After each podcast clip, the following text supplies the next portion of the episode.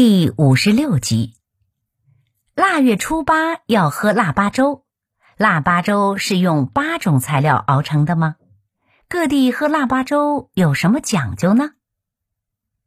小孩儿，小孩儿，你别馋，过了腊八就是年。到了腊月初八，似乎就开始进入了欢天喜地过大年的倒计时了。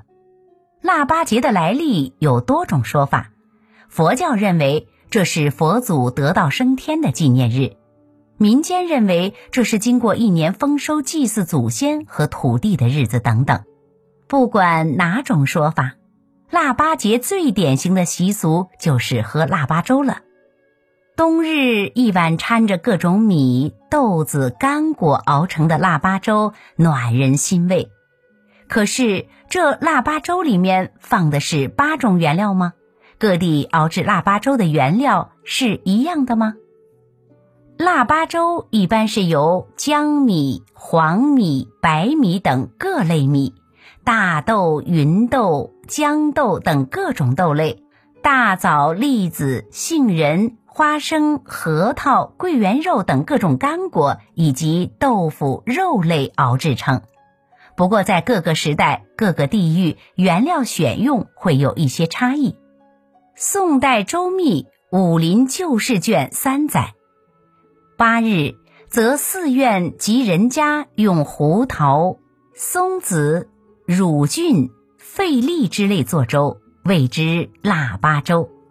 而明代的腊八粥，按照明宫时所记配方，则是：明宫内先期数日，将红枣锤破泡汤，至初八枣，加精米。白果、核桃仁、栗子、灵米煮粥，供于佛圣前，护有圆树、景灶之上，各分布之。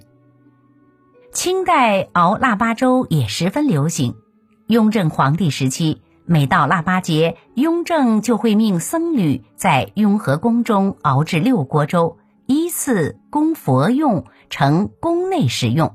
赏赐王公大臣和大喇嘛，赏赐文武百官，赏赐雍和宫众喇嘛、施舍百姓之用。名著《红楼梦》中也描写了当时熬制腊八粥的方法，即各色米豆加五种果品。发展到今天的腊八粥，在各地仍有不同的讲究。纵观各地的熬制材料。以北京所加的食材最多，一般不下二十种。一些讲究人家甚至会在腊八粥的果仁上做文章，将果仁雕成人形、动物形状以及各种花样。腊八粥熬好后，要先敬献祖先，然后送给亲朋好友，最后余下的才自己食用。在四川地区所食用的腊八粥，则多是咸的。里面也多是大米粥中加蔬菜肉类，如加黄豆、花生、白萝卜、胡萝卜、肉丁等。陕北地区在这一天则忌讳吃菜，说是吃菜的话，来年地中会长草，并且粥若喝不完，还会涂在门口的花卉果树上，以感谢自然的馈赠。除了腊八粥外，人们还会吃腊八蒜。腊八面、腊八饭等，华北地区喜食腊八蒜。腊八蒜用醋和大蒜放在缸里腌制而成，这样的腊八蒜呈绿色，也叫翡翠腊八蒜。在陕西地区，人们喜食面，在腊八前一天晚上，就用各种蔬菜、肉类做成臊子，浇在面上，称为腊八面。潼关一带还会在面上撒辣椒油，取“辣”“辣”谐音，并且还可以驱除冬日寒气。